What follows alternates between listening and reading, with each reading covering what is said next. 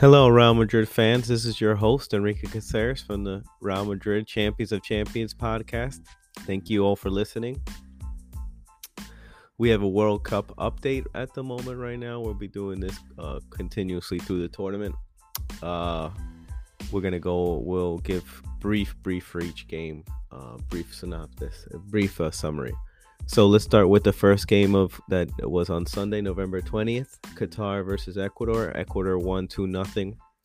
Convincing win by Ecuador, very relaxed. Uh, Qatar was not up for it, very nervous in the game. Particularly, uh, the pressure maybe got to them at the moment since being the host nation. And history was made too, as well. For the first time, the host nation has lost their first game of the tournament. Uh, it's never happened before.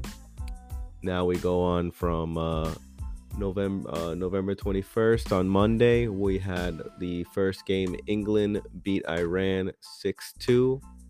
Now England looked good. They scored when they need to score. They beat the team. They beat Iran convincingly, but also Iran was poor at certain moments, but did find the back of the net twice, which is a little alarming for the English. They have uh, they maybe got careless but England looked very sure with uh, Bukayo Saka in England really coming to life in this game. Uh, he's an important piece for that team. Then we had Senegal versus Netherlands. The Netherlands struggled against Senegal. Both teams struggled to get on the score sheet. Both teams uh, were tactically very eliminating each other tactically and physically. Um, Netherlands uh, made some subs in the end of the uh, close to the 70th minute, put on some fresh legs, put in their uh, bright young star Gakpo, who is a Manchester United target and is probably the player that's going to be replacing Man- uh, Ronaldo. If rumor has it that Ten Hag, the manager of uh, Manchester United, wants Gakpo as his center forward and Gakpo scores a goal off of uh, uh, a cross that uh, De Jong, Frenkie De Jong from Barcelona, puts in, and it leads the game one nothing closer into the second half, and then uh, they finally get another goal in the end of the game to uh, seal it for two nothing. Uh, Senegal, I'll give is a tough opponent. They have a, a great team. Um, they do have some. They lack finishing in the final third. They they seems like they left their their striking boots at home, but we can't eliminate. They play very well. They come out their back. They they're very direct, and the Netherlands just were very a bit pragmatic in the game, as typical as their manager Louis van Gaal says all he does in tournament style. He's he becomes super pragmatic and waits for the end to make some subs and see where he can find the weakness of the other team. And then the uh, the last game from yesterday was Wales versus USA. The game finished 1-1. USA feels like they've lo- dropped two points with this tie. Um, USA should have maybe put more goals in in the first half. Uh, they were the superior team, and Wales really dropped back and defended way too much um, in the first half. And then the second half, they came they came to life uh, with some subs and moved their lines forward uh, as a team. And Gareth Bale from Wales, he came up big in the big moments as he usually does, and he got his team a penalty kick off of a poor mistake from a U.S. defender, Zimmerman, who's lunging into Gareth Bale while he's receiving the ball inside the 18-yard box, and Gareth Bale blasts with his left foot the penalty kick and scores 1-1. Um, a valuable point for for each team, but uh, it feels more like a law uh, a wasted opportunity for the United States. And Wales still has life in the group. Uh, today, this morning, shocking result, breaking news: uh, Saudi Arabia beats Argentina 2-1 early this morning, 5 a.m. Eastern time, and uh, Argentina was, let's say, convincingly outplayed, outcoached today, and they did not see Saudi Arabia playing that game plan of crowding the midfield, playing a high line in defense, and forcing the Argentinians to play a long ball and try to break their off offside trap. So Saudi Arabia played a, uh, a, a risky game, trying to organize a risky game of, of having VAR correct the offside calls. So I mean, give it to them. You have to praise what Saudi Arabia did, and also they never gave Argentina time the time to get on the ball and place passes, pick out players because Argentina is a team that loves to possess at their tempo, at their speed, and play beautiful passes across the pitch and possess the ball and create opportunities, find Messi in open spaces, and they completely and then eliminated Argentina from having any space in midfield where they would have time to pick up their heads and place a pass going forward. So Argentina struggled with that game with, with the game plan with Saudi Arabia.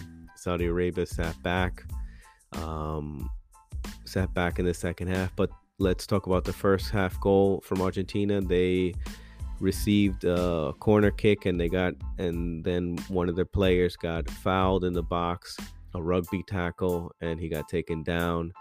And so Messi takes the PK, scores, and then finally, then finally, um, Saudi Arabia continues their game plan of pressing central and midfield, not giving them any time, and playing a high line and forcing them to play long balls instead of short passes where they want to play in the middle of the park.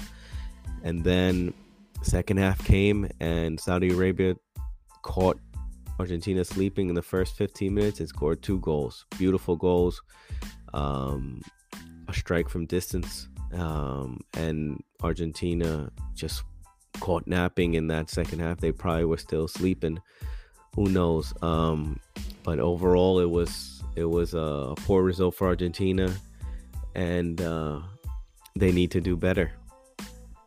Then we had the next game today, uh, earlier this morning, was Denmark versus Tunis, finished 0 0. Denmark probably, Denmark lacked a center forward, some striking boots in the middle of the part, in, in center forward to lead the line. They had some few missed opportunities. 2 0 plays a high tempo, pressing all over. They will never stop running and never stop hustling, but they do lack some cutting edge in the front line as well. So both teams gained a valuable point, which was actually beneficial for Argentina because now they they still have more points to play for, for against. Uh, well, no, I'm sorry, they're not in that group. I'm sorry about that. That's for the following group. Uh, this is valuable for France actually. That's in the last game, last last uh, last game of today. And then the game before just that just finished was Mexico Poland finished 0-0 and this is a valuable point for uh, Argentina. Fortunate enough, no one over uh, tied with points with Saudi Arabia, who has three now with the victory against Argentina. But Argentina has some some good moments right now with this result of 0-0 against Poland versus Mexico, which both teams uh, left a lot to desire. Argentina, Mexico has very limited players to create a cutting edge and opportunities. Chucky Lozano is the only player to me that seems that he's going to either score or make an assist, but he is having trouble finding anybody in the middle of the box who can actually be in the end of any of his crosses or his passes. So we'll see. Uh, it's gonna be it's it's gonna be a struggle for him. And and Alexis Vegas did help him out, but he's not as up to the par as Chucky Lozano, who plays in Napoli in Italy. And then uh, second half, Memo Ochoa from Mexico saves uh, Robert Lewandowski, the striker Barcelona's penalty kick, which was a highlight of this game and probably promising part of what uh, Memo's career is right now, saving a big time penalty in a big time World Cup stage. Uh, good for him. So left Poland left a lot to desire as well. They are lacking service towards Robert Lewandowski, and Robert Lewandowski's playing more of a playmaker at times, trying to ca- carry his team forward. Uh, last game of today, France versus Australia. We'll see. France has quite some few um, injuries, but remember the host, uh, the defending champions, typically do not do well in tournaments. Hopefully, they can break that streak that's happening for France, the current holders. Uh, and uh, I want to thank everyone again uh, for listening to the podcast. Uh, keep enjoying the World Cup. We'll have some more updates going forward. Please rate, subscribe for the podcast. Greatly appreciate it. Thank you guys.